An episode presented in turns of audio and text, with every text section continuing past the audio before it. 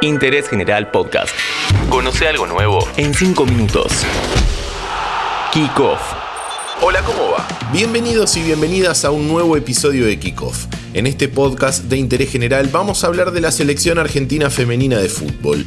Luego de la muy buena actuación que tuvo en el Mundial pasado, apareció la pandemia, solo se jugaron unos amistosos en el medio y todo se frenó. Pero ahora está de vuelta. Va Bonsegundo. Florencia Bonsegundo. ¡Gol! ¡Gol! Atrás parece haber quedado el conflicto que envolvió al viejo cuerpo técnico con algunas futbolistas del plantel. La llegada de un nuevo entrenador renovó las ilusiones de un equipo que en el Mundial disputado en Francia 2019 por primera vez no recibió goles en un partido, logró su primer punto y quedó en la puerta de meterse en octavos de final.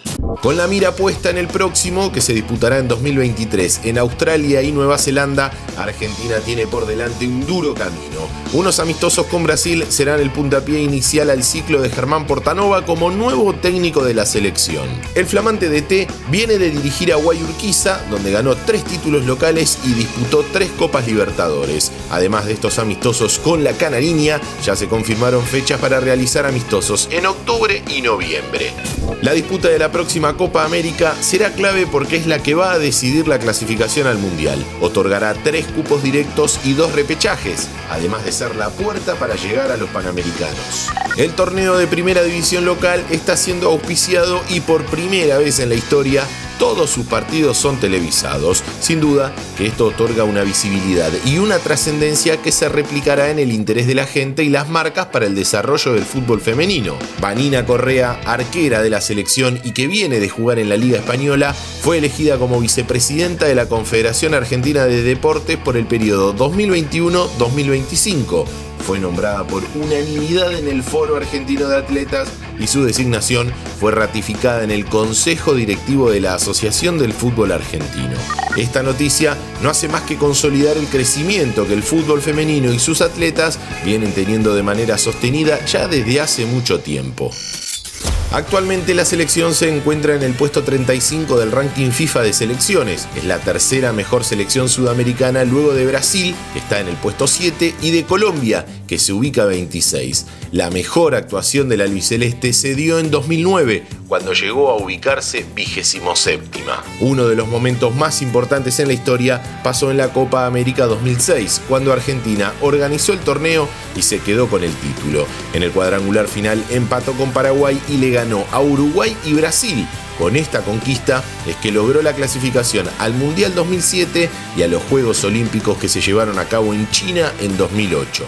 Además, en los Sur 2014, Argentina se quedó con la medalla de oro al ganarle en la final al organizador, Chile, por 2 a 1. En semis había dejado afuera por penales a Brasil. Hoy se pone la blanquiazul del Pachuca. Bienvenida a la Bella Irosa, Ruth Bravo. Hola, soy Ruth Bravo, nueva jugadora de las Tuzas de Pachuca.